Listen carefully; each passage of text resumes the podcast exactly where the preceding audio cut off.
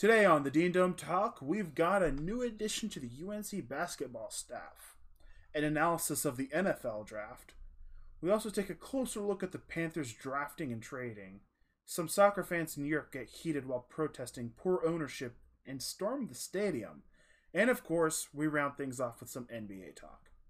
It's tip off time on the Dean Dome Talk.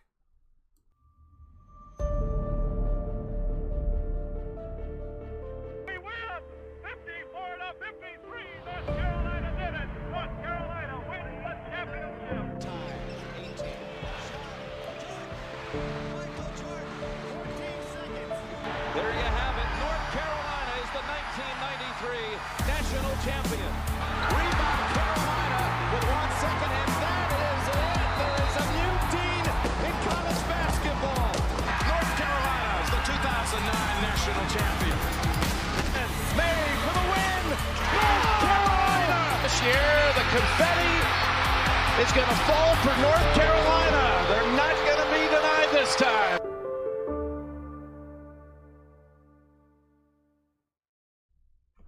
Hello and welcome back to the Dean Dome Talk. I'm Gatty. Uh, joining me once again is Andrew. Say hello.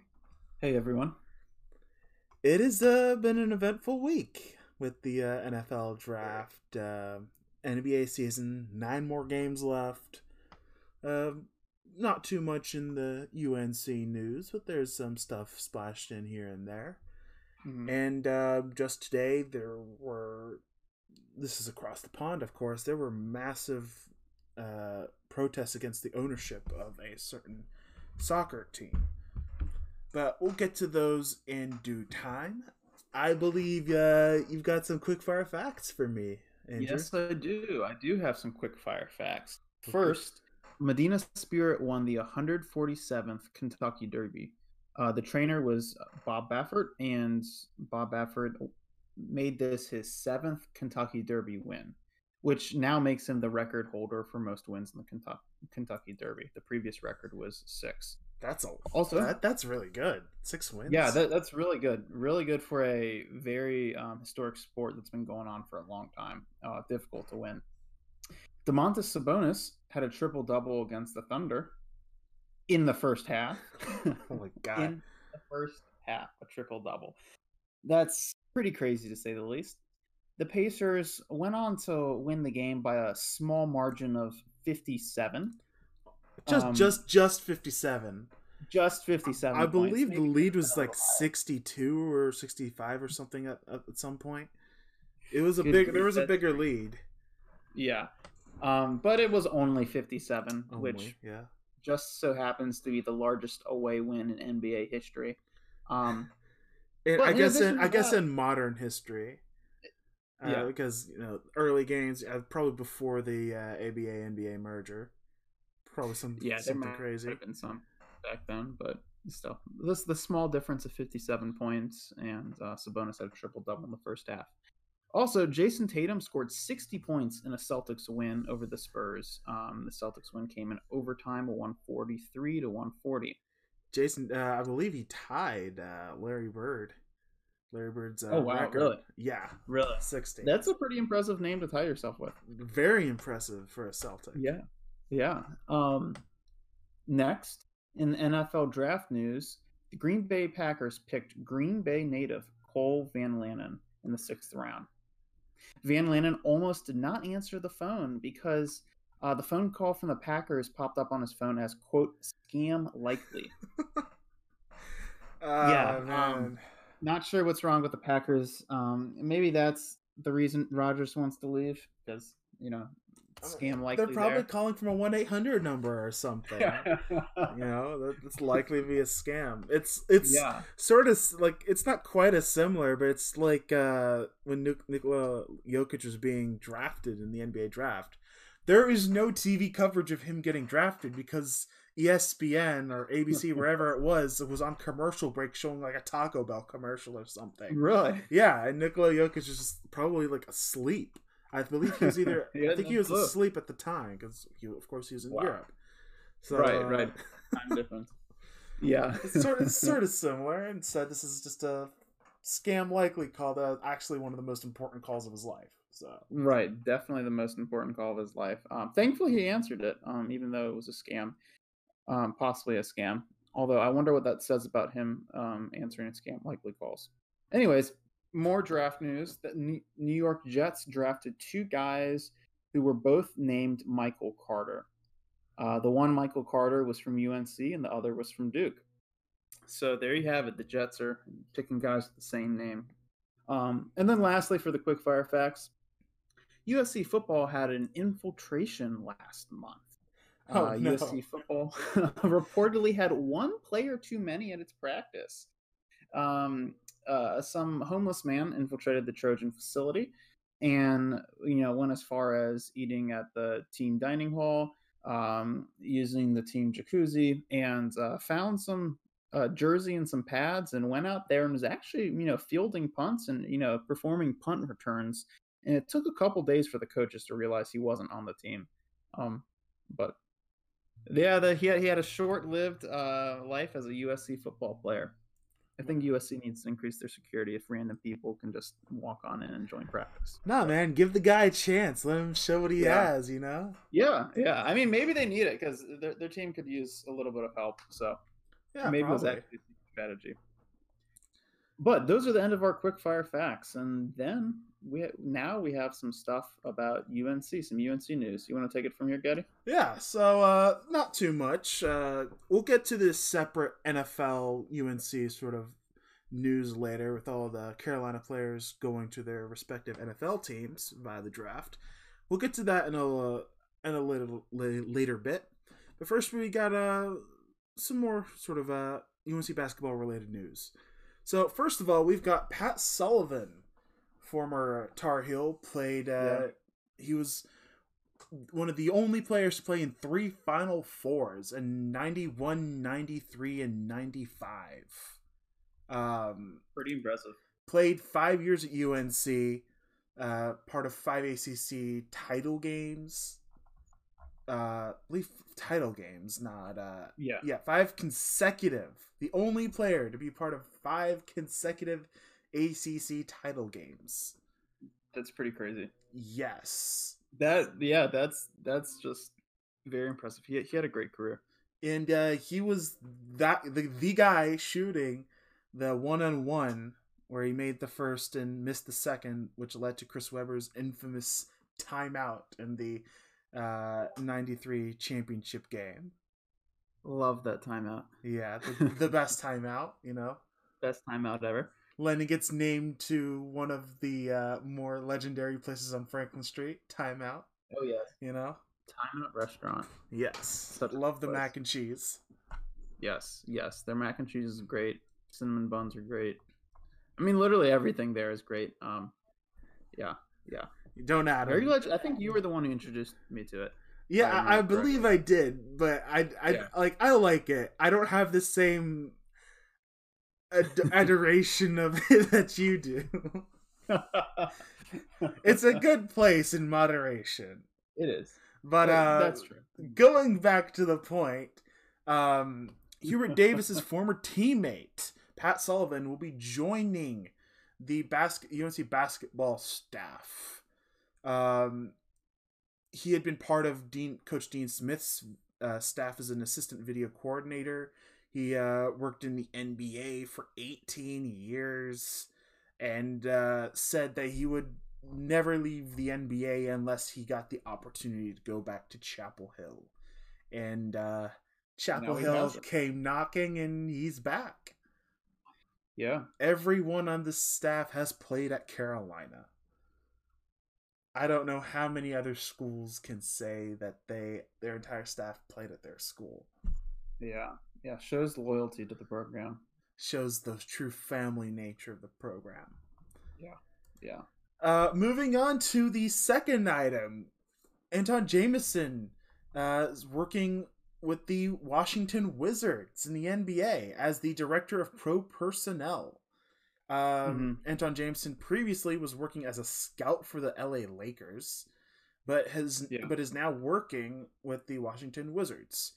Um, since being hired, Antawn Jamison has overseen the selection of three draft picks, all foreign players, uh, Rui Hachimura, if you remember him from Gonzaga, uh, Deni Avdija, who came straight from uh, Israel, uh, currently drafted in this past draft in 2020, and Czech-born uh, Vit Kresge, Kresge, I think that's how you say his last name, though Kresge was uh, traded on draft night to OKC. Um, I gotta say, Deni Avdija, very good pick, very very good player, has a lot of potential. Rui Hachimura, the same way. I was kind of hoping the Hornets would grab him, but didn't fall to the Hornets. But luckily, Yeah. PJ Washington fell. Very, I love PJ Washington.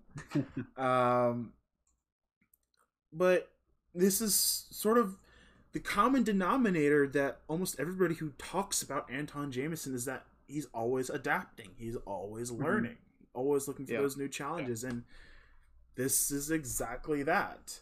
Um, Yeah. Antawn Jamison told the Washington Post, being to back to the being a back to the basket guy, and then all of a sudden I had to reinvent myself. This is nothing different. So uh, best of luck to him. I think he's gonna kill it there. To be honest, I think the only thing holding the Wizards back is their coach. Their head coach is not good. Yeah. Um, he is what's holding them back. Though the Wizards are putting together a run. We'll get to that uh, when we talk about the NBA. But uh, that was the second item on the list, and the last part of this uh, sort of UNC section, if uh, like to call it that, is a little bit Mhm. smaller. It's uh, but not, but still seven foot. Efton Reid. Uh, Efton Reid is allegedly, or not, I don't know if allegedly is the right word, but is apparently listening to Hubert Davis. He is willing to listen to UNC's offer. Yeah. Take that for what it means. hmm You know, this isn't saying we UNC has a chance uh, or a big chance or anything. This is basically saying he'll listen to what Hubert Davis has to say. Maybe the case will be stronger or something. You never know. Yeah. There's no crystal ball for him. He's he is class of 2021 center, 6'11 slash seven Yeah. foot. Uh, from Bradenton, Florida, IMG Academy. We've had luck getting guys out of there before. Um, Yeah. Ohio State was going for him. Florida State, NC State, and Virginia were all going after him. Yeah. But Yeah. there is a hole at center at Chapel Hill where I feel he could slot in. It would be awesome if he could join. Um, would be awesome if he would join. Now, I know it's just agreeing to listen to Hubert Davis, but the biggest thing in sales is getting yourself in front of your potential client, which in this case is Hubert Davis getting himself in front of Efton Reid, and Reid's agreed to sit down and listen to him. So that that's big news. But although he does have um, other options that have been recruiting him for a little bit longer, so Yeah. who knows? We'll see where it goes. This is Yeah. I don't know how long it'll be until he decides to commit or anything. Yeah. I Yeah. don't know about UNC going for a center in the transfer portal because that is still chaos. There are Yeah. players just going every which direction. There are recruits one, two years down the line that are decommitting now, uh, such as Mhm. Emoni Bates decommitting from Michigan State. So Yeah. there is so much happening. We'll Mhm. we'll keep you up to date uh, if anything happens. But uh, yeah. Efton Reid is a sort of a name to keep your uh, keep your eye on if you hear Mhm. it. If you hear him being linked to UNC, there might be something in it. Yeah. But uh, that's that's the That's last. Yeah, that's that's Yeah, it for uh, UNC college basketball stuff. Yeah. So I guess we can get into the NFL draft. That was the big event of the week.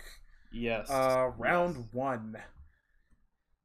Oh man. I guess Um, the first pick was basically determined like three years ago when Yeah. when Trevor Lawrence locked into Clemson. Everybody knew he was going to be pick one of the 2021 NFL draft, and lo and behold, Yeah. that's exactly what happened. And he went to the Jaguars. I guess that was probably the the uh, surprising bit that he went to Jacksonville instead of. I guess at the time it wouldn't have been out of the out of the mind to think he could have gone to the Browns or to uh to the I Jets. mean, back a few years ago. yeah, yeah, when he stepped onto Clemson's campus for the first Yeah. time, or as a student, I guess. But even this year, I mean, um, a lot of this past season, a lot of people thought that it was going to be the Jets picking number one because the Jets started the season 0 for 13. Um, but the Jets can't even tank correctly. They, they started their year 0 and 13 and did not finish with the number one overall pick. So, um, but but the Jets got a good guy in Zach Wilson. Although I know that they were looking, they were hoping for Trevor Lawrence.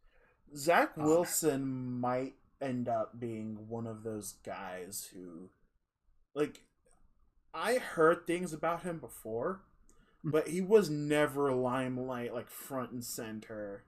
Yeah. And same thing with, uh, I feel Zach Wilson and Trey Lance might have a more ha- might have a better career than Trevor Lawrence. Really, really.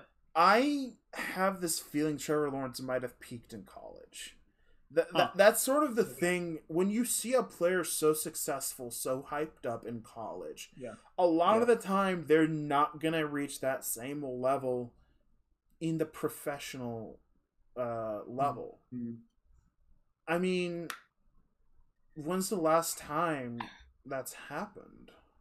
Really? I mean, but no one's been this hyped up before recently. Usually, what happens is when a player gets this hyped up, they don't perform well in college, um, and then don't even get that chance at the pros. But Lawrence seems to be the rare exception of having all that hype and then living up to it in college. Now, I I can I can see him maybe not living up to the hype of what people think he could be. Um, I mean, people have talked about him as one of the best quarterback prospects ever, and that's that's a high bar to live up to. And so I'm not I'm not saying he's going to live up the to that. highest bar to live up to. Yeah, the highest bar, highest bar ever. But I still, I mean, I think he's going to be a good quarterback. He's first off, 86 and four in college. That's a that's quite a good track record. He he he has good accuracy. He um I was watching some highlights of him from college and on back shoulder throws and on throws near the sideline, like he just seems to consistently be able to throw the ball where only the receiver can catch it. Um, which of course is awesome if you can do that. And also he's he's shown his toughness after taking hard hits from the past and still being able to play through them. Um, I think he's got a lot of potential. You know, I think there's a reason he's the number one pick, and I think he's going to do well. Although a lot does depend on the pieces you have around you on the team you go to, and I'm not really too sure about what pieces the Jaguars have around them that will help uh, Trevor Lawrence. When So somebody's kind of- saying, "Yeah, I I see what you mean," when Yeah. somebody's saying you this person has the potential to be the best quarterback ever, Yeah. do they realize who he's competing with? Right. Right. Let's Um, just let's just talk about guys who are currently playing. yeah. Tom Brady has seven rings. And he is the goat. Love him or hate him, he is the best quarterback. Yeah. Yeah. Now, can you attribute part of it to the superior coaching level of Bel- of Belichick? Yes. Like Belichick's coaching and how he operating operated the Patriots was on another level to everyone else in football. Yeah. Yeah. But Tom Brady allowed that to happen. He was a big piece in that. And it showed when you took Tom Brady out of New England and put him in Tampa Bay, after all the kinks were ironed out, he still won. Right. Con- right. Convincingly, might I add. Yeah. Very convincingly. He doesn't have the athleticism. He never had the athleticism of somebody like Trevor Lawrence. Mm-hmm. But he was just consistent. Mm-hmm. and Yeah, I guess that's sort of the best best you can do. Like, oh yeah, like, like athleticism is great for a quarterback to lean on early. when they're Mhm. developing, when they're sort of in the beginning as a get out of jail free card for plays. Right, right, right. After 27, you shouldn't be using that get out of jail free card unless you absolutely have to. And even then, that's when your body starts saying, uh, I don't think I can do this. You don't Yeah. have that extra pace that this guy straight out of Clemson, straight out of Alabama, um, 24, 25 years old, even younger, who has that extra speed, right, who's going to come straight at you. You won't outrun him. right, right. So you athleticism will get you a certain to a certain level. hmm And that I think that's what Patrick Mahomes' next sort of test is going to be. He's shown his passing is incredible. He's shown that he can run Mhm. the ball, do a bunch of stuff. Can he survive without the athleticism? Can he show that he can win? He can carry teams without that athleticism. Like, of course, you have a certain level of professional athleticism, but you don't. You're not like like look at Cam Newton Yeah, he i mean part of his decline was that he can't pass to save his life that kind of hurts. yes Um, but yeah. a lot of his game relied on running and after the broncos just beat him to death almost in the and the super bowl and the first uh game of the next season yeah, he was never the same. He didn't run the same. He didn't Yeah. pass the same. He Yeah. was a player built on athleticism to carry him Mhm. through the game. And Yeah. when he lost it, he lost his his he lost what it was to be a quarterback. Right, and I eggs in one don't see that 100% in Trevor Lawrence, but he No, does lean on the athleticism. If you look at Sam Howell, he has that athleticism. It's there. He uses it sometimes, but he is Mhm. primarily a passer. A vi- he, he has the vision and the passing. Yeah, And that's I think Yeah. that's what I think Sam Howell is going to be a long term, assuming no catastrophic injuries or something. I think he has more of a Yeah, yeah. ceiling in in a longer in a longer game than Trevor Lawrence. Unless now this this assumes Trevor Lawrence doesn't develop, adapt, or something. I hope he does. I hope he changes. He becomes better. But Yeah, I mean, I see what you're saying about the athleticism part. and I- yeah. I, agree with you, and I I think that you know, a quarter long term, a quarterback cannot rely solely on athleticism. Um, there needs to be a lot else. I mean, you know, we can think about examples of quarterbacks who've kind of fallen off in the past. Uh, our RG three is an example of one. He had an amazing first year, then got injured, lost that kind of speed and athleticism, and then he couldn't do anything afterwards. But Lawrence, though, I feel like he the the running for him is an extra part of the game. I don't I don't feel like he relies on that on himself running in order to make things work out. Like he seems to be pretty comfortable in the pocket. He seems to be someone who can throw the ball down the field and can read coverage.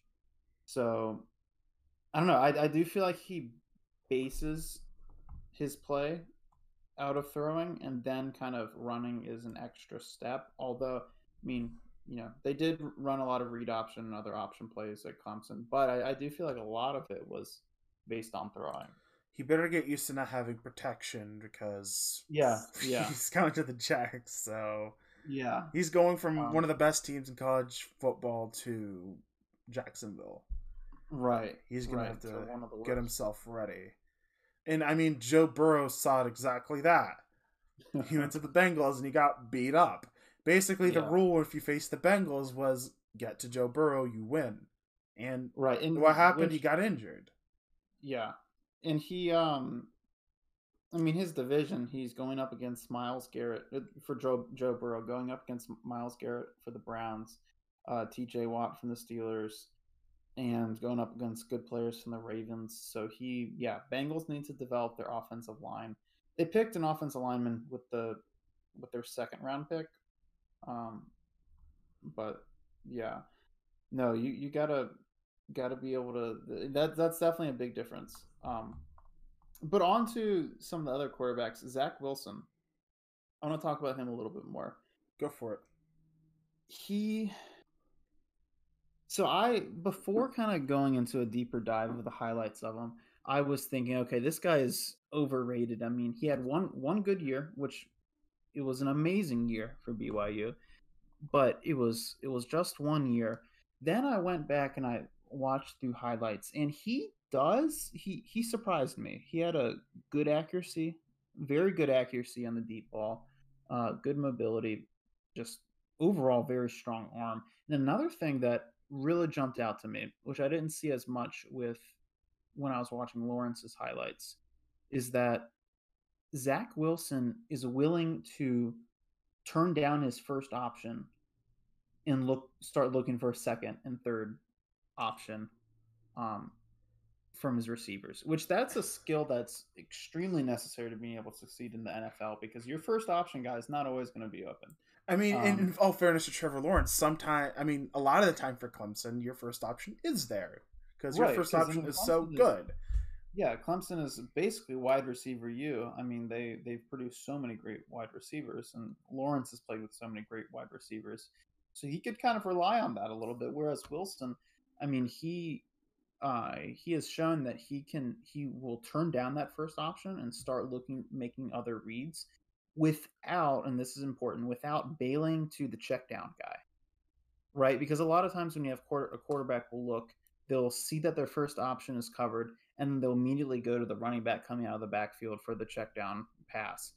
And you know those plays are important. It's important to be able to get to the check down guy, but you need to to be successful. You need to be able to wait long enough to look towards your second and your third option, and then if those options are covered, then throw it to your check down guy. And I saw Zach Wilson. He he did that a surprising amount of times from the highlights I watched. Although you know who knows, maybe I just watched some selective highlights.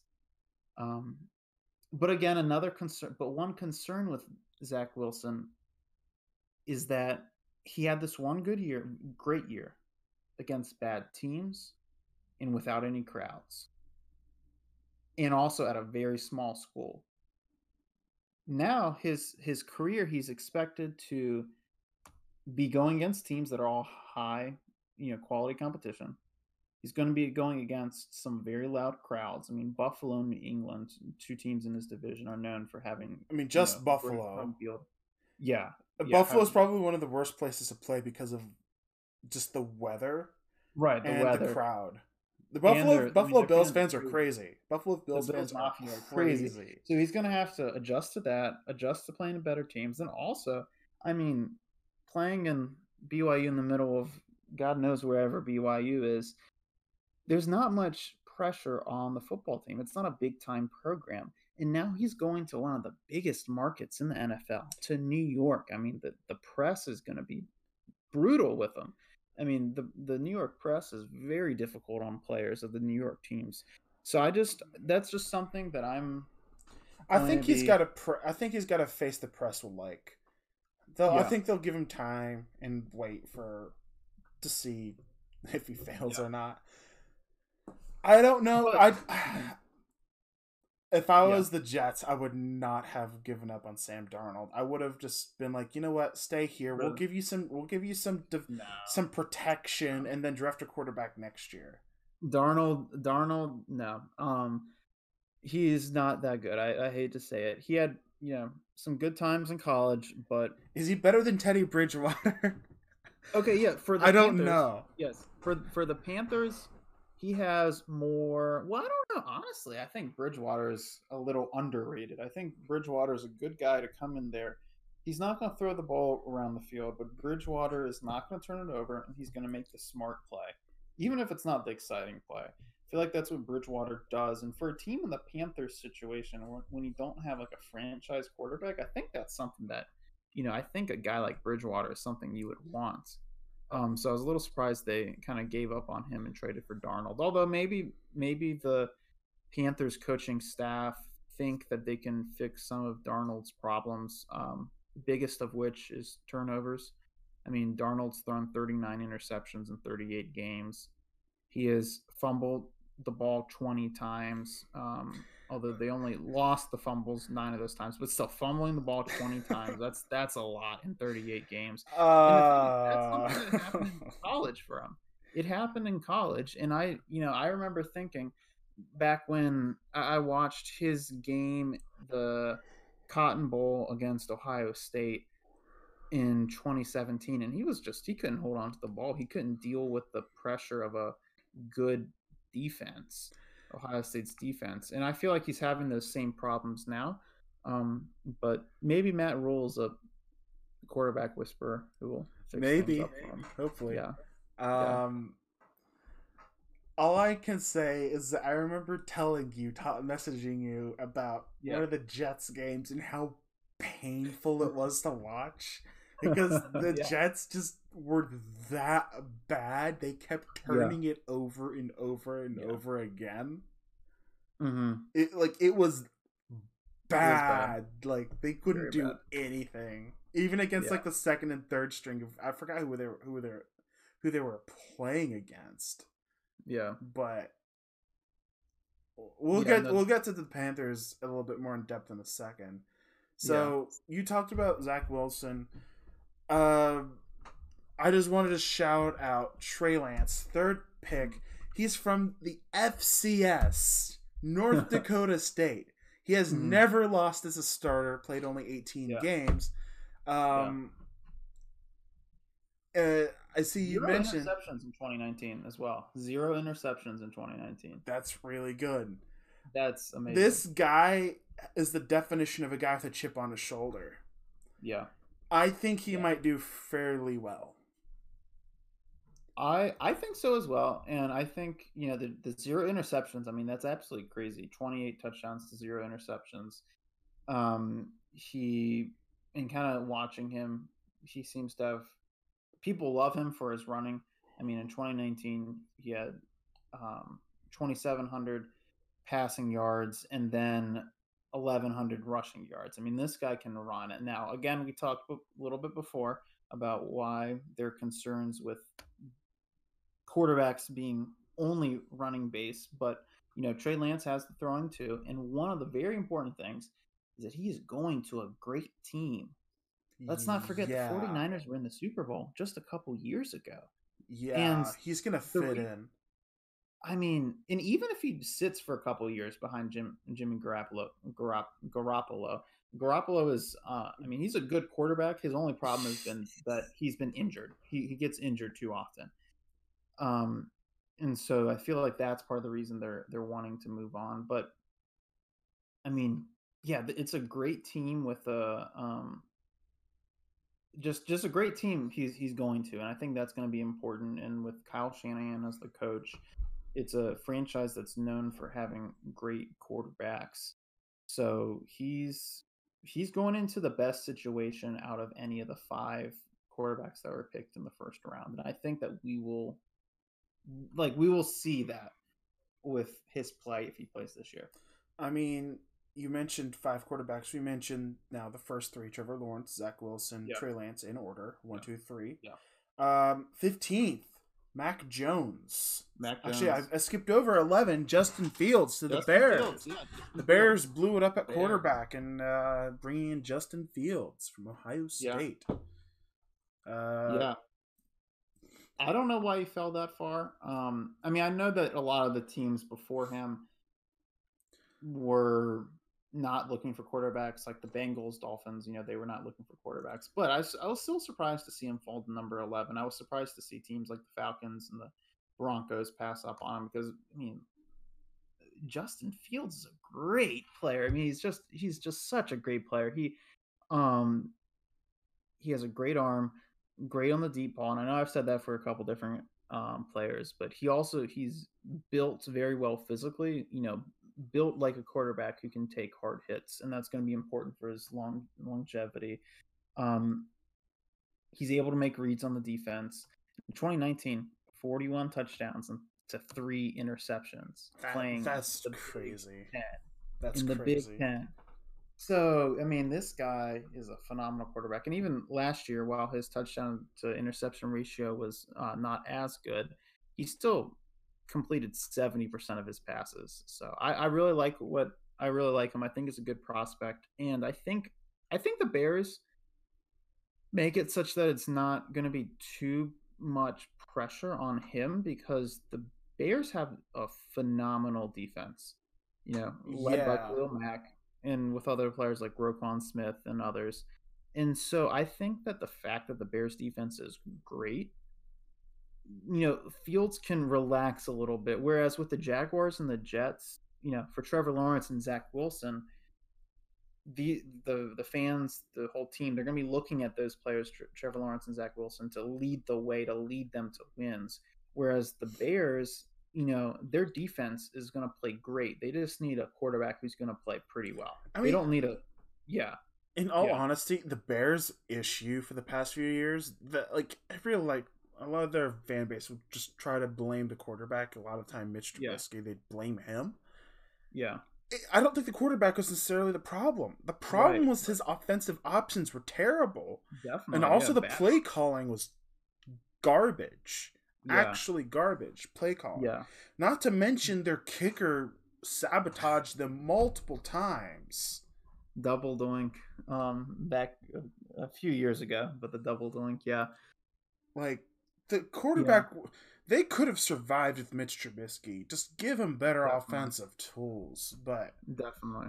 they changed it up. Mitch Trubisky uh, went to the Bills. I think that might be really good. Um, Not gonna lie, that actually might be a very good spot for him. Um, because I think that's probably a situation where he'll ride the bench, but I think it's a situation where if he comes in, I think the his offensive tools are better, and hmm I think the fans will actually get yeah. behind him. Yeah, yeah. No, the Bills have a. They were kind of in a similar situation as the Bears, but then they went and got Stefon Diggs. See, the difference between year. the Bears and the Bills Yeah. is that the Bills have been cursed by the NFL gods to Yeah. not make a Super Bowl and win it. Yeah. Going to all the Super Bowls in a row and losing them, especially uh, the wide right rate? incident. Uh, yeah. But uh yeah. Last um I did Last mention quarterback. last quarterback Mac Jones, quarterback Alabama. Mm. What what more is there to say other than uh he he had a great year. Uh, forty-one touchdowns, four interceptions. He, um, I, I've never seen a quarterback as have a completion percentage as high as him. His completion percentage last year was seventy-seven percent. I mean, let that sink in. He completed seventy-seven percent of his passes last year with Alabama. that is brutal. Absolutely ridiculous Yeah. ridiculous and he's and also i mean it's not just yeah just just absolutely ridiculous and he's also shown you know ability to throw in tight windows and uh, some touch on deep throws uh, but as a little bit of a warning there are some reasons to think that maybe those numbers are a little bit inflated um, his offense was absolutely phenomenal his players who were drafted this year, he had one of his wide receivers was picked number six in the NFL draft this year. His other one picked number 10 in the NFL draft. His running back was picked number 24 in the NFL draft. And he had two offensive linemen who were picked this year in the top 40. I mean, Basically the point is the tools at his disposal were very good. Yeah. Um, if if you were bad with those pieces around you, then that's a big problem. Um, also, he did that in a year where the um, SEC crowds were at limited capacity, and also when the SEC his SEC West division was not as good as previous years. I mean, LSU and Auburn both in his division struggled a lot this year. So just take that into consideration. But 77 completion uh, percent uh, completion percentage. Bill Belichick's gonna love that if he can I- replicate anything similar to that. yeah, Bill Belichick is going to have a field day trying to mold uh, Yeah. Yeah. uh, Mac Jones into his new franchise quarterback. yeah, So uh, I guess I guess that spells the end for Cam Newton. yeah, Like I think so. Um, I mean, they might do one of those let Mac Jones sit for a year and then let him start, but No, uh, I promise you, after the first few games where Cam Yeah. Newton's throwing when he throws like 60 yards two like two feet above a receiver's head and straight to the hands of the defense, that they're going to be crying for Mac Jones. definitely. Yeah, uh, we'll see what happens. We'll see. We'll see. Um, and one more thing before I know I know you want to talk about the Panthers picks. yeah, and, go for it. Go for it. but which which are exciting. You know, stick around, you listeners, to listen to what the Panthers did and their the absolute magic and thousands of trades they pulled. But a couple other things. One, I mentioned earlier that I was a little surprised the Falcons did not pick a quarterback in number 34. Um, Matt Ryan, their current quarterback, is an amazing quarterback, but he's he's getting older. He's number he's 35 years old. So, you know, I just I just found it interesting that the Falcons have an aging quarterback. They could have picked Justin Fields, who played high school 40 minutes from the Falcons stadium, but instead went with Kyle Pitts, which Kyle Pitts was probably was I think the best player available at that point. But it was just still a little bit of a surprise for me. And then also, I want to point out the Eagles trade with their rival Cowboys in order to jump their other rival, the Giants. Um, it was the 10th pick of the draft, and DeVonta Smith, the Heisman winner, wide receiver from Alabama, was still available. The Cowboys were on the clock, and the Cowboys were probably not going to pick a wide receiver. I mean, they've got loads of wide receiver talent. And the Giants fans were getting excited because they thought, oh gosh, you know, one more pick and we get to get the Heisman winning wide receiver. Um, and the Giants need a good receiver. But but the Eagles jumped in, traded with the Cowboys, and then went and took the guy the Giants wanted. And Giants fans are extremely frustrated. They really wanted DeVonta Smith. And for a little bit of context about why this is extra kind of frustrating for Giants fans, in addition to the fact that the Eagles and the Giants are huge rivals, was also because of what happened last year at the end of the regular season. Do you remember that, Gatty? uh, the Week 17 incident. Yeah, week 17 incident. So going into week 17, the final week last year, the Giants would have made the playoffs if the Eagles won their game. So going into the fourth quarter of the Eagles game, the Eagles were playing Washington, I believe. Eagles were in a three point game. Giants fans were thinking, okay, we think that the Eagles can finish it off. We, we think the Eagles can take the lead and win the game, and that means we make the playoffs. But but no, the Eagles instead they benched their starting quarterback and put in their third string QB and proceeded to lose, which caused the Giants to be knocked out of the playoffs. And Giants fans alleged that the Eagles threw in the towel so that the the Eagles could, you know, see, you know, laugh at the Giants for missing the playoffs, which maybe that's what happened. Maybe it didn't. Maybe that's not the reason that the Eagles decided to bench their starting quarterback, but who knows? You know, with So all kinda the adds- with all the spiciness around the Eagles quarterbacks at the time. Yeah, yeah. Um so it it makes that's just a little bit of context to explain why Giants fans are upset that the Eagles traded to jump them and take DeVonta Smith. So just a little bit of context. That is just petty. Yeah. it's as petty as it gets. definitely, definitely. Sort of a question I've got for you is how do you feel as a Browns fan that uh you weren't picking in the top five? It didn't feel real. I turned on the draft and I was like, okay, um, we're not the number one pick. Um, I guess we're going to be the next, the second pick. And then the second pick came. And I was like, well, I guess we're not the second pick. Maybe we'll be the third pick. I mean, this was this was very odd to see the Browns pick that late in a draft. Um, But it's Yeah, it's yeah, good tidings though. Good tidings for the Browns. They're going in yeah, the right I direction. felt like you know, as I was, yeah, going in the right direction, and we were not trying to pick a quarterback either, which was also For once. surprising. I don't know if I've ever gone into an NFL draft not thinking about the Browns picking a quarterback. Um, so yeah, pretty crazy, pretty crazy. the the Browns did pick their they used their first round pick on a guy named Greg Newsome, a, a defensive back from Northwestern. I didn't know too much about uh, Newsome. However, I did see a stat from Pro Football Focus that said that Newsome allowed a 0.0 passer rating on receivers he covered on third and fourth down last season. 0.0. Zero passer rating on receivers he covered on third and fourth down last season. Now it was a shortened season, let's Of you know, course. that but 0.0. So I'm excited, excited That him. is crazy. That, is closing up shop, lo- you know, locking it with a key and swallowing the key. Yeah, yeah, you know, so very much so, very much so. Uh, it's also the first year I see that uh, Northwestern has two first round picks. Yeah, yeah, That- that's That's nice. Yeah, Northwestern's becoming a football school. I mean, as surprising as it is, they have won two of the last three Big Ten West division titles, so they're they're going in the right direction.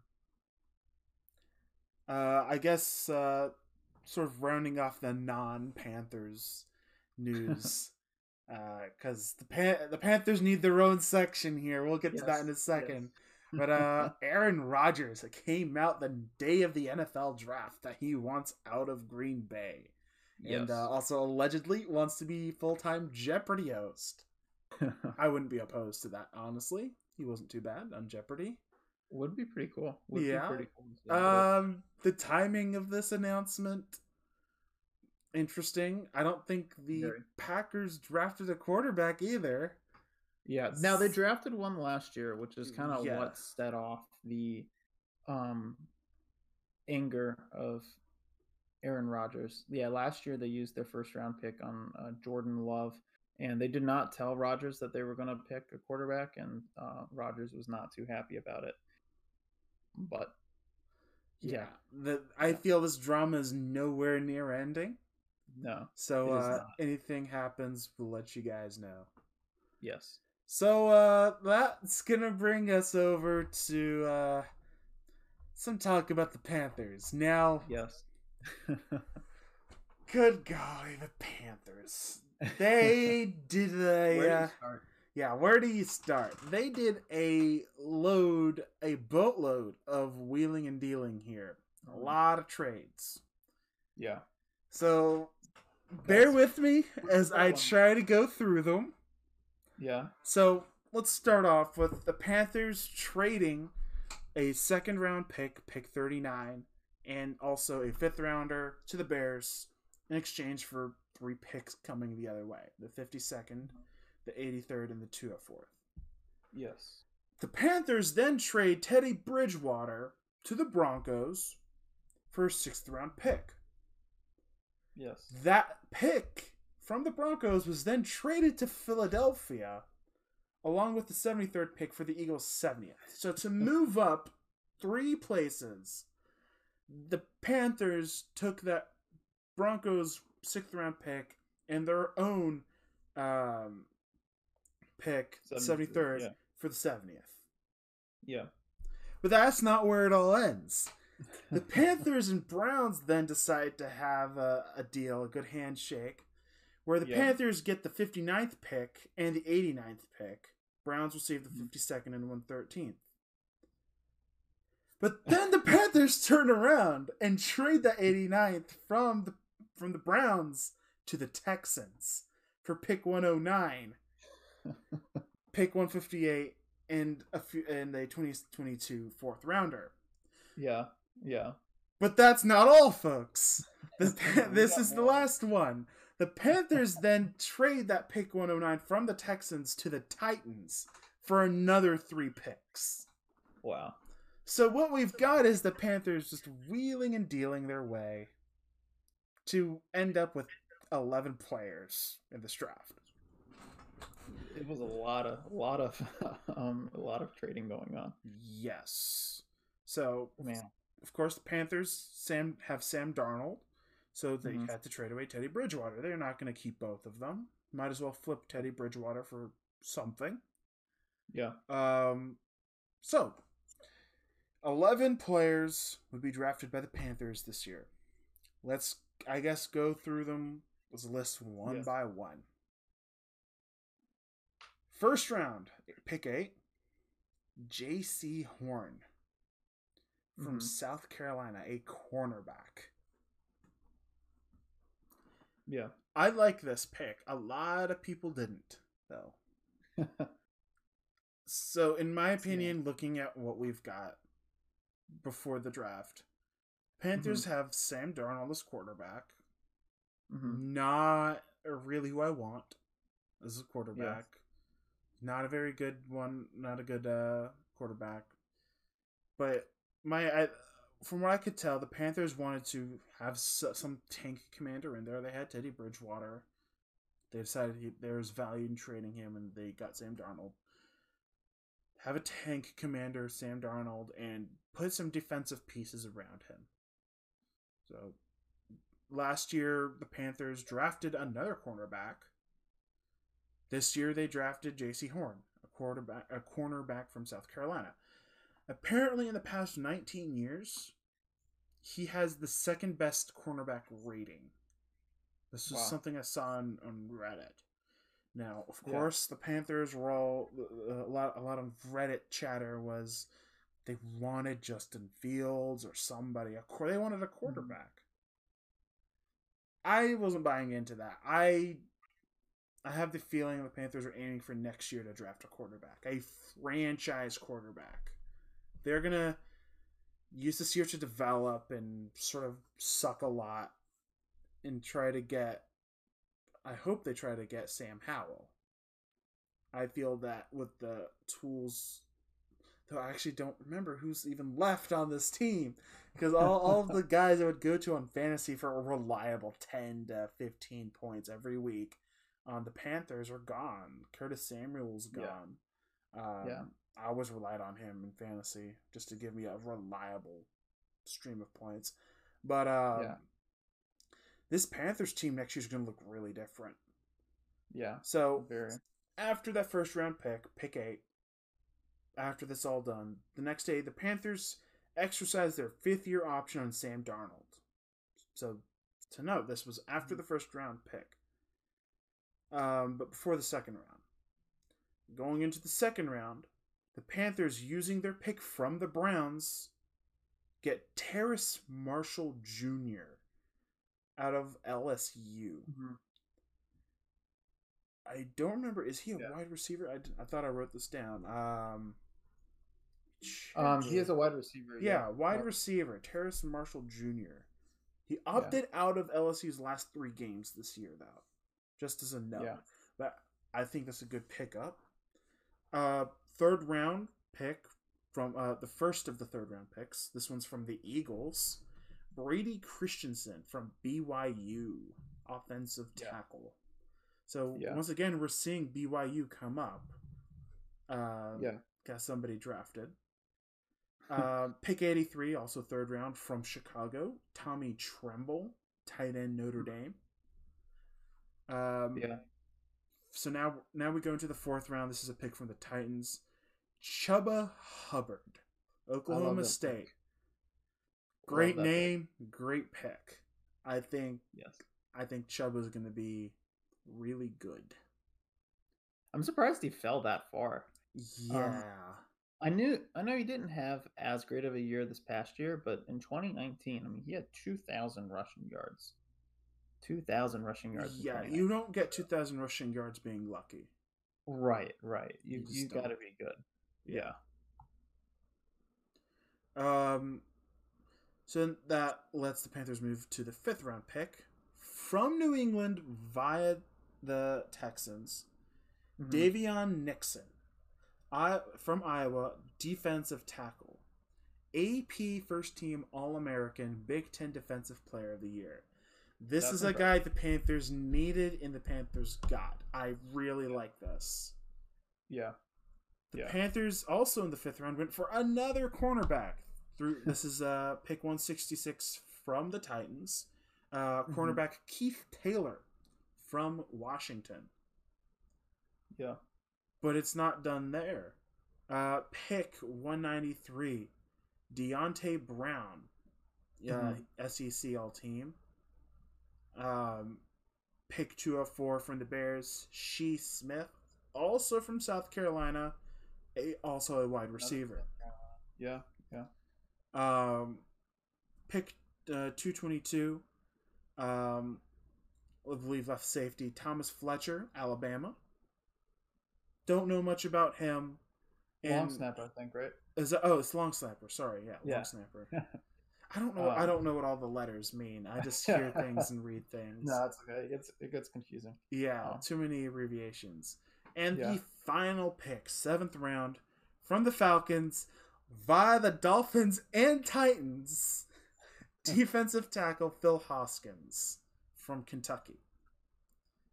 So what I'm seeing is a lot of focus on defense and sort of Mhm. retooling on offense because Yeah. the Panthers let go a bunch of offensive pieces that have been with the team for a few years, such as Curtis Samuel.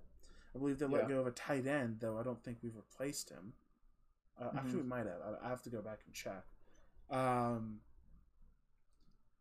I really like how the Panthers drafted and all this wheeling and dealing. It's confusing. It's very, very Yeah. Confusing. Very but I really like these moves. Definitely. Um, I think the yeah, I mean focusing on defense is important because yeah, I mean I don't know too much about the Panthers defense, but I know it can use some help from what I've seen of their numbers. So that's that's good they focus on defense. And focusing on defensive back, you know, drafting uh Jaycee Horn and who was the other? Uh, Decent- Keith Keith Taylor. uh, yeah. Keith Taylor's the other cornerback. Keith Taylor. So you know, drafting defensive backs is very important because they're in a division with Matt Ryan as quarterback, Tom Brady as quarterback, and then whoever becomes the official starter for the Saints. You know, it's between uh, their two players, Jameis Winston and um, oh gosh, what's the other guy called? Ah, I don't I'm- remember. I'm, yeah, I'm, I'm blanking on the guy's name. The the utility player who would come in and do a little bit of everything. Um, gosh, blank Taysom Hill. Taysom Hill. So it's between Hill, Taysom, Jameis uh, Winston and Taysom Hill, which are both pretty good quarterbacks. But most importantly, you know, they're going to be going up against Brady and Brady and uh, Ryan. It's so a very competitive. Uh, very competitive. Yeah. NFC yeah. East has always been really strong. So Yeah.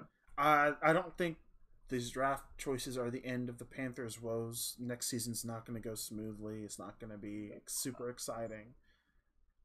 Yeah. It's going to have to be a development season. But step in the right direction.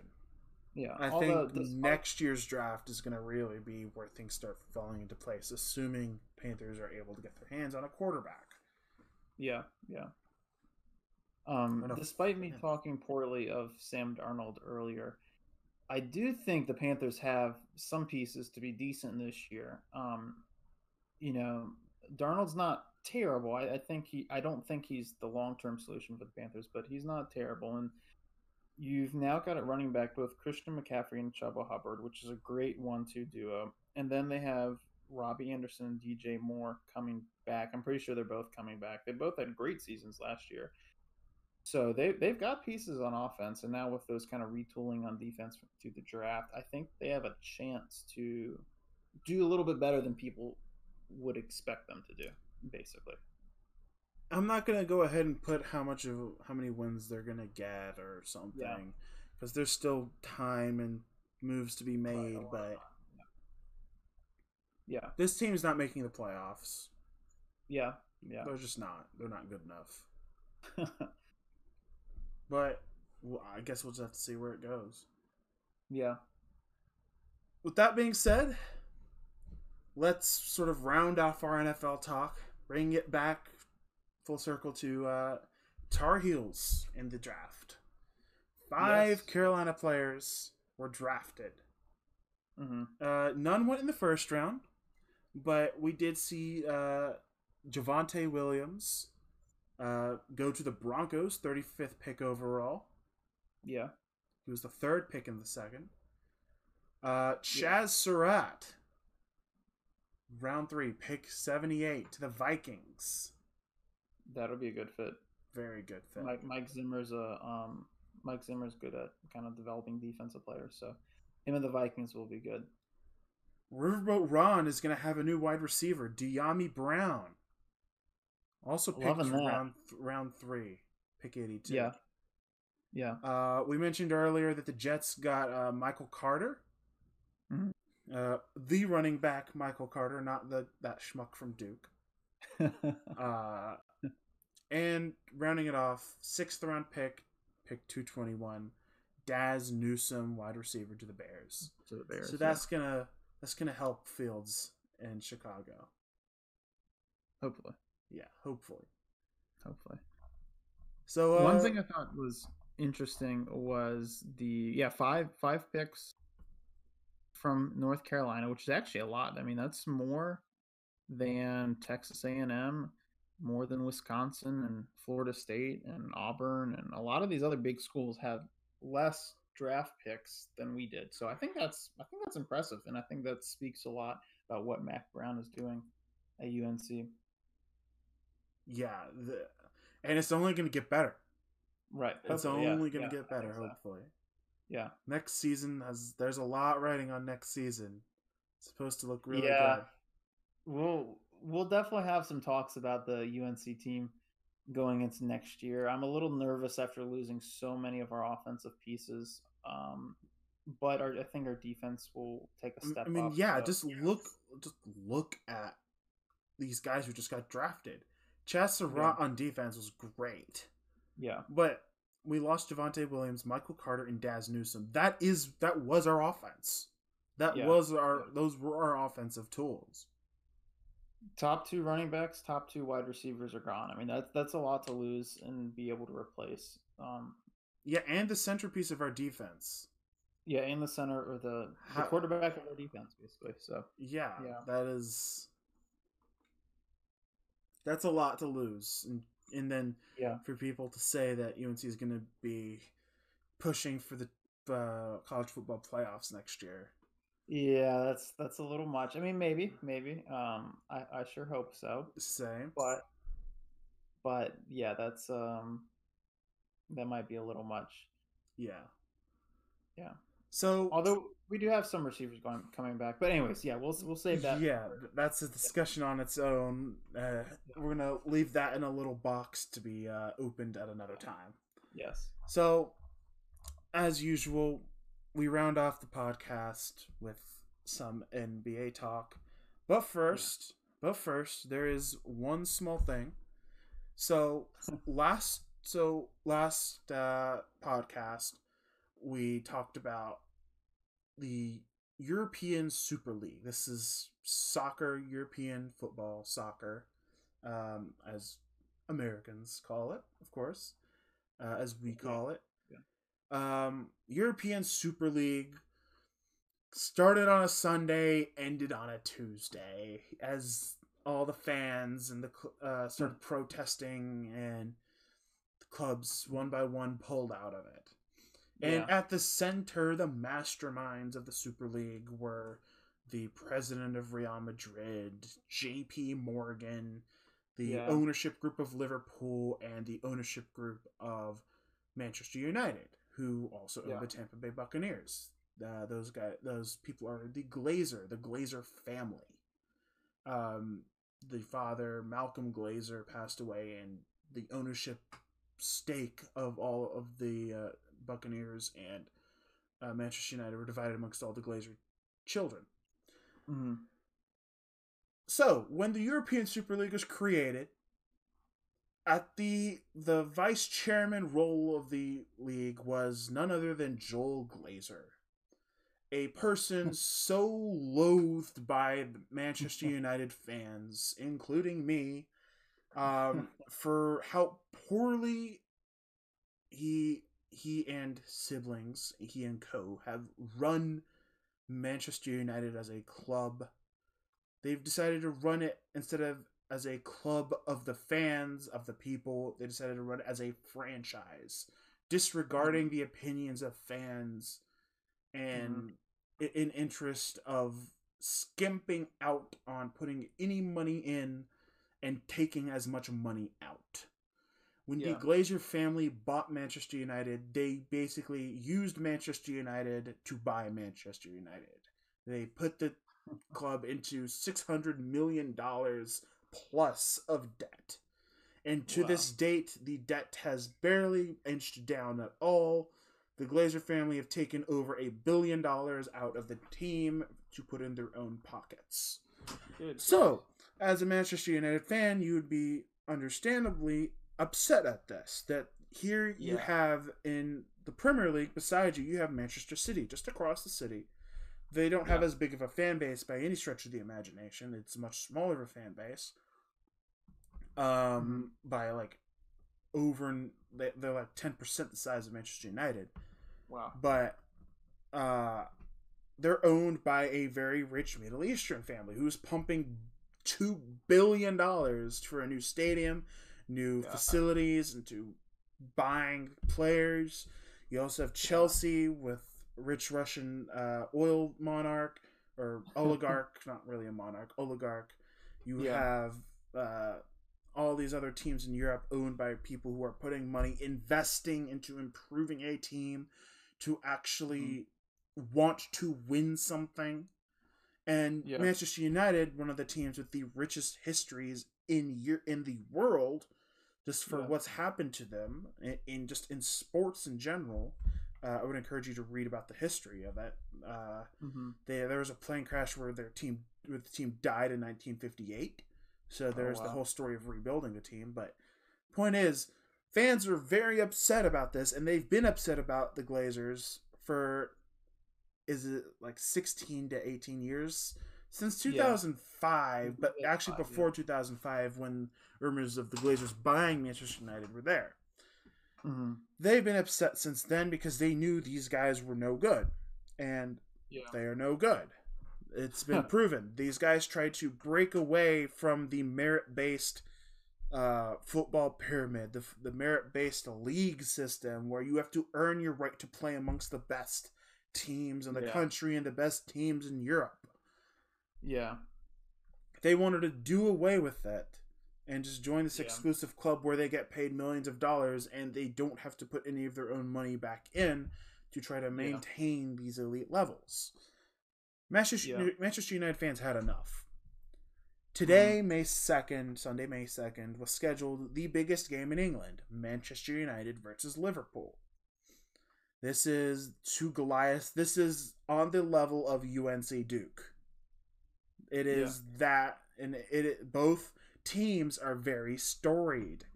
These are two Yeah. teams with big histories, big names, and this is the one of the games they play twice a year. You mark it on your calendar, just as you mark UNC Duke basketball. You mark it on your calendar. You set everything aside. You want to watch the game. You want to Yeah, go to the yeah. game if you're there. It's very passionate. Well, Yeah. Of course, there's still no fans in the stadiums there. Um, but fans are basically stated for the past week and a half. Today they're going to protest outside of Old Trafford. Old Trafford is the stadium where they play.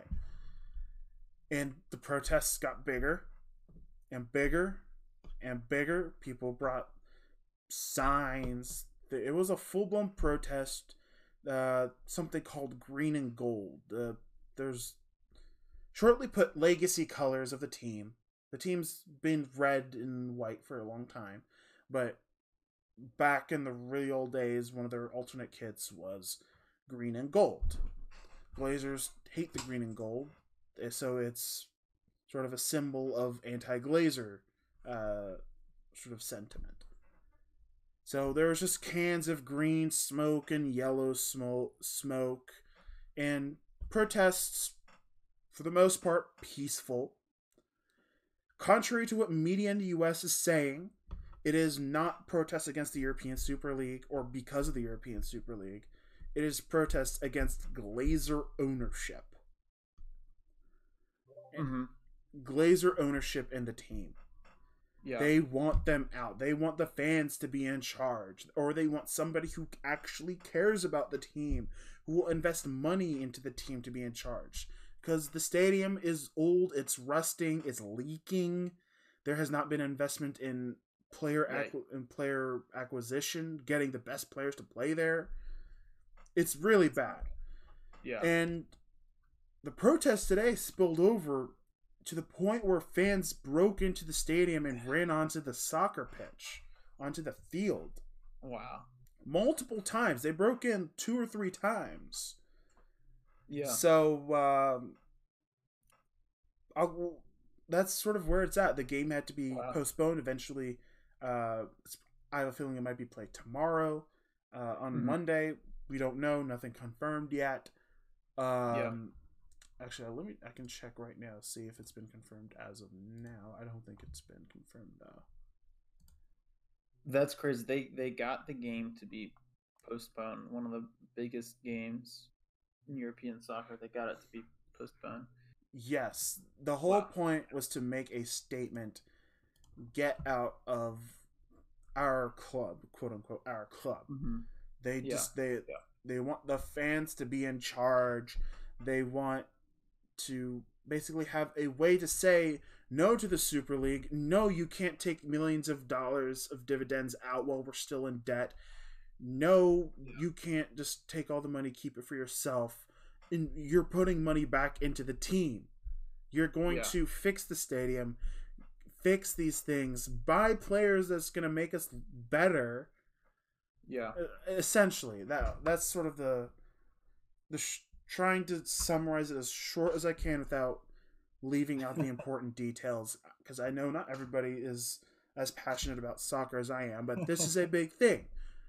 No, it's a huge thing. Huge thing. Yeah. No, it's gosh, I mean I mean first off the fact that they've they were able to get that kind of a game postponed by their protests shows something. Um and I mean it is sad to see such a historic club be affected by the ownership like this. Yeah, Yeah, it's it's Hopefully changes will be made. Hopefully the Glazers can uh, f off because I don't like them. Nobody Yeah. likes them. They Yeah. it's basically them and JP Morgan who pushed to eliminate merit based sports. hmm That's the Yeah. short of it, really. Yeah. Um but that's enough of that. Let's move on to the NBA. I could talk for forever about the Glazers and how they poison Manchester United as parasites. But let's talk about the NBA. Let's get to that. So, Yep.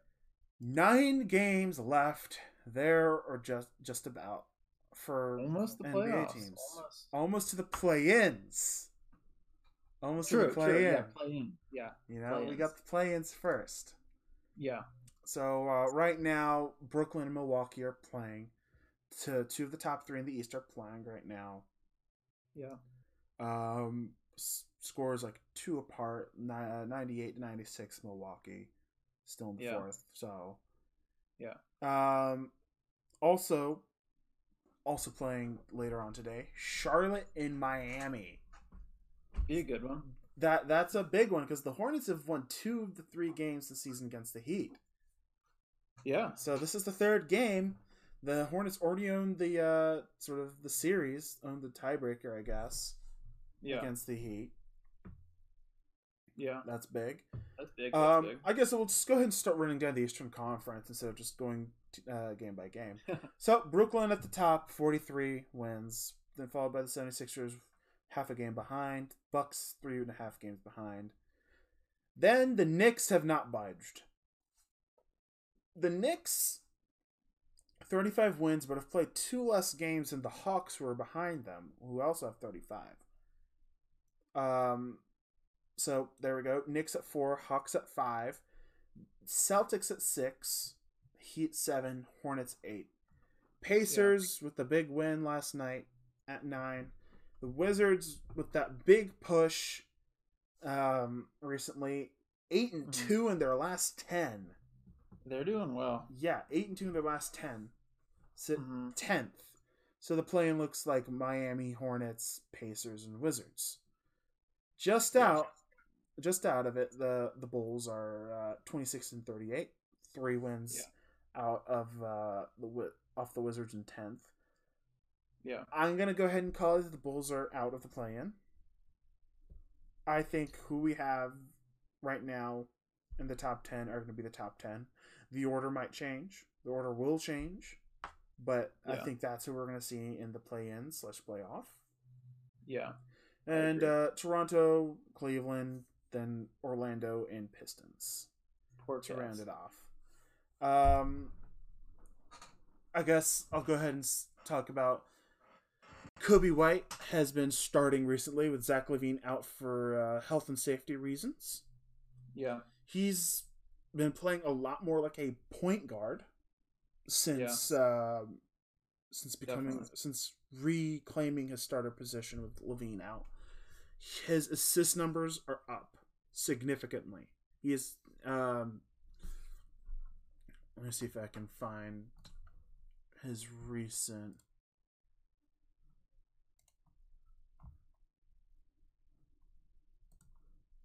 let me see. In his in Coby White's last ten games, he's has six point two assists per game and seventeen point nine points per game. That's awesome. That is very good. Thirty-seven percent. Yeah. Thirty-seven percent from three. Pretty good, I gotta say. Oh, definitely. No, that's that's very good. Um, Free throw percentage ninety-two percent. gosh, that's awesome. Yeah. Um. So He had a good game against um Milwaukee the other night. Milwaukee was a very good game. yeah, Yeah. And it just just in general, he's he's playing great. Those those assist numbers being high is going to be huge for his ability to keep playing increased minutes. Yeah. Um not to dwell on the Bulls too much because I've done it before. Uh that team needs a needs kind of a facelift. There's a lot of players who shouldn't be in the league on that team. Players who just don't fit the system hmm and they need a lot more coaching and work together to actually be a team that could Yeah. push for the playoffs. Um, uh, somebody else I also want to mention Cole Anthony doing great since coming back from his rib injury. Uh, how great is he doing, you might ask? Uh, how about a game winner comeback three to Yes. win versus the Grizzlies? Yes. Um, he had 26 points. Uh, how many rebounds did he have? Let me check that really quick. Um, 26 points, six assists, eight rebounds last night versus uh, Gri- Grizzlies in a comeback win, including a game winner. Uh, the last play of that game was basically a drawn play specifically for him where Cole was looking for an ISO play. He got the ISO play, hit the fadeaway three for the win. And uh, It was an awesome shot. Awesome it was shot. an awesome shot. Very, very awesome shot. What was more awesome was his post game interview. He is probably one of the most cocky players I've ever had to listen to on a post game interview.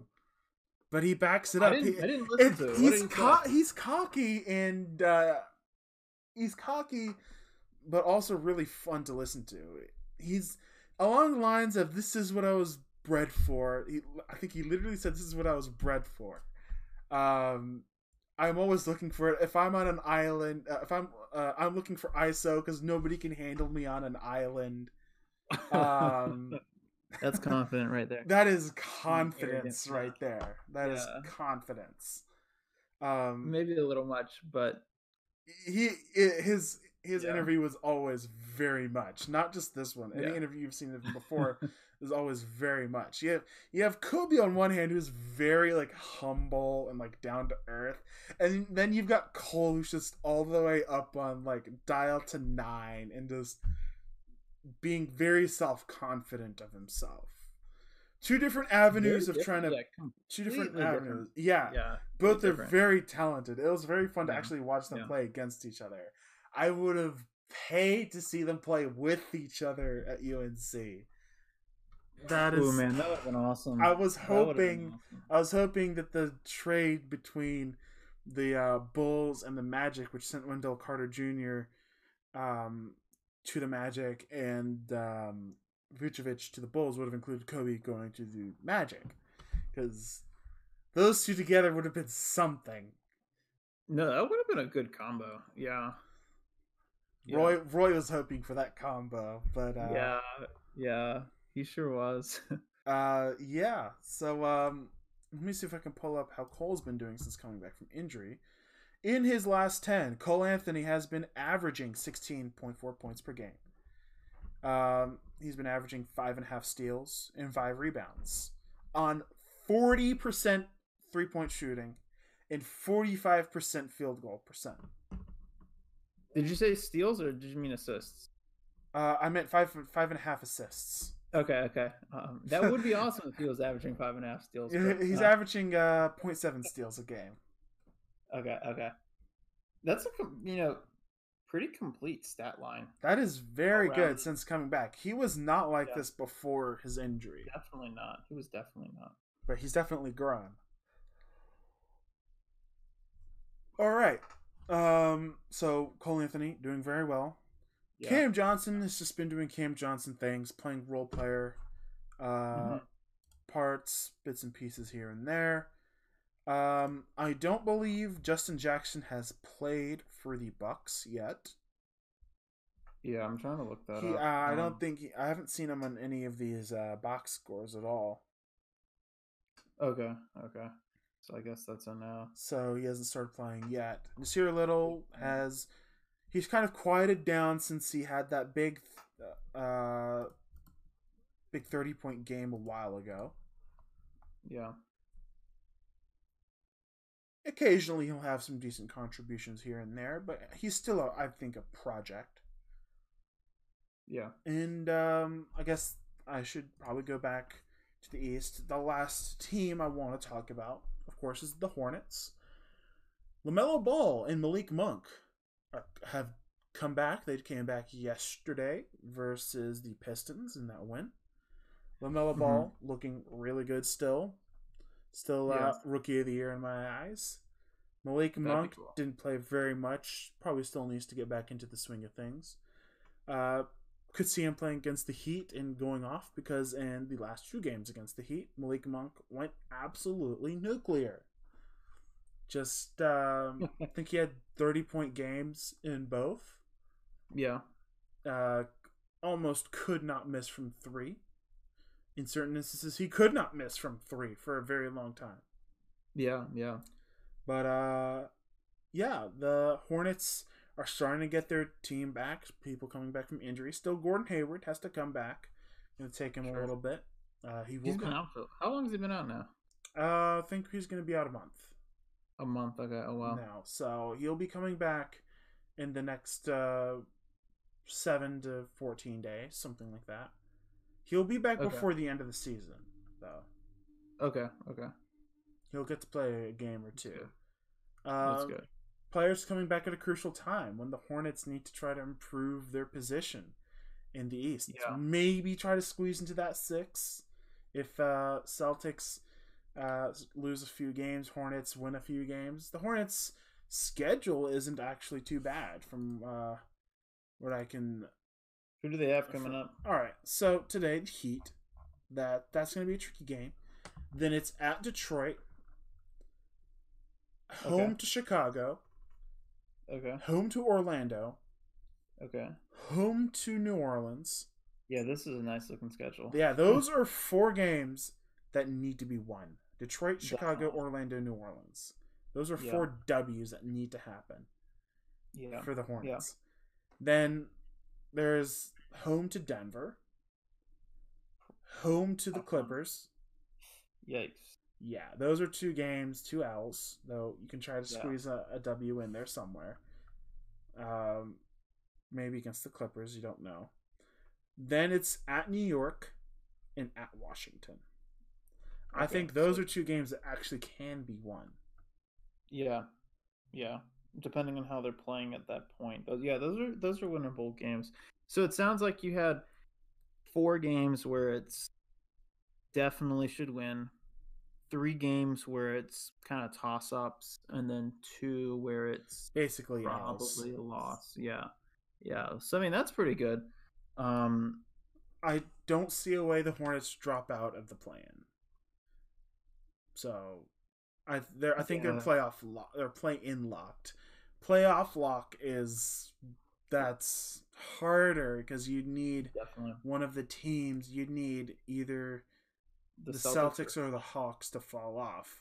And the Hawks are now playing to their potential. For this whole season, they have not been playing to potential, in my opinion, until they got rid of uh, Lloyd Pierce and Nate McMillan was promoted. Yeah. And now they're now they're doing stuff. Yeah.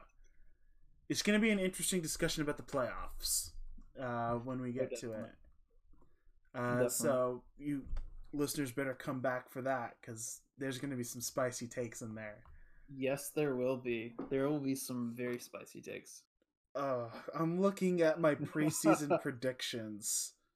Oh gosh. Oh no. I do not even want to look at mine. Well, Yeah. That's I had the Hawks at 12. Oh wow. Yeah. I had the Hawks at 12, the Knicks at 14. Really. Yeah. Raptors at Wow. 4. I'm gonna say that I cannot find my predictions, which as of right now, I have not even started to look for my predictions. So I'm not even gonna try to find them because they're probably too embarrassing. I had the Suns at 7, and now they're number 1 Well, in the be fair, West. no one saw the Suns jumping this much. Oh no. Wait, I thought the Suns were number 1 in the West. Are they back down to number 2 now? I guess they're they number two. Yeah, they they went up to number one. I guess they're back Yeah. down to number two now. Yeah, they, they're a game. They haven't. They've played a game less. Yeah. so yeah. Jazz at number one. Uh, I guess we're moving on to the West. Jazz at number Yeah. one. Suns at, at number two, but have played a game less. Nuggets with the win against the Clippers last night. Huge uh, huge, huge win for that third seed. Because Yeah. that would mean the Clippers, the Clippers, uh, they'd be facing the Mavericks, I believe. The Nuggets would so. be facing the Lakers. Mhm. Suns would Gosh. face, Suns would face the Blazers, and uh, Grizzlies would face the Jazz. Assuming that the Blazers and Grizzlies. Yeah, you know, assuming some chalk, but uh, so I guess Clippers at four, Mavericks at five, Lakers at six. I believe they have LeBron and AD back. They do, but they still. I mean, gosh, they're falling. I mean, they're only a game above the Trailblazers at seven. Yeah, I mean, if they, if they go into that play-in, that's dangerous. that's very dangerous. Very da- gosh. Yeah, the play-in's a dangerous spot because you've got so the Blazers can just heat up whenever they want. Definitely. The Grizzlies, I don't know. The Grizzlies gives me mixed give me mixed feelings. I don't know if they Yeah, they would yeah. do well. And then Steph Curry with the Warriors at nine. Yeah, Yeah. I mean, he can just heat up whenever. he heats up all the time. He's a Yeah. microwave, you know. Yeah. Um, Spurs at ten. Spurs look a little bit vulnerable at thirty-one and thirty-one. The Pelicans Mhm. are twenty-nine and thirty-five behind them. Yeah. Three games back. It's um It's not settled. The Kings are out settled. of it though. Kings twenty-six wins. They're out of it. OKC's eliminated. So are the Timberwolves and the Rockets. Yeah, So they're just playing for uh, lottery odds now. definitely, definitely. It'll be it's going to be an exciting end to the season because there's still teams that can change places in the playoff race. Yeah, right now it's all about that seeding. Yeah, yeah. Very exciting. Do we have any other NBA news? Um, I guess the one of the last things I have is that in yesterday's win versus the Pistons, interesting fact: the Hornets registered 15 blocks. That's the most of any NBA team this season. That's a lot. That's yeah, a lot. but it's still not the record for the Hornets. The record's really? record for the Hornets is 16. Wow. Uh, believe that's Wow. 2009. I have to. I would have to check that. But yeah, gosh. 16. That's a lot. That's that's. they crazy. actually went up to 16 blocks, but one of them got taken away. Oh really? Oh darn, Yeah. man.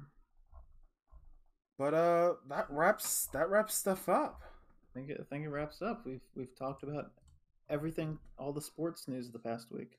Yeah, we'll probably go into more in-depth uh discussions about certain uh, draft picks uh in future episodes.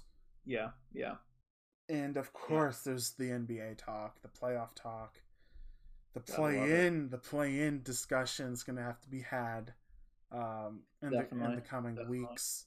So, uh, and of course, if there's any news updates about Carolina basketball, we'll be sure to include them and talk about them here. Of But course. um, for now, that's uh, that's all we got. That's all I've got. Uh, anything else to add? no, I don't got. I don't have anything else to add. All right, then uh, we'll uh, we'll see you guys next time. Yeah, nice talking with you all.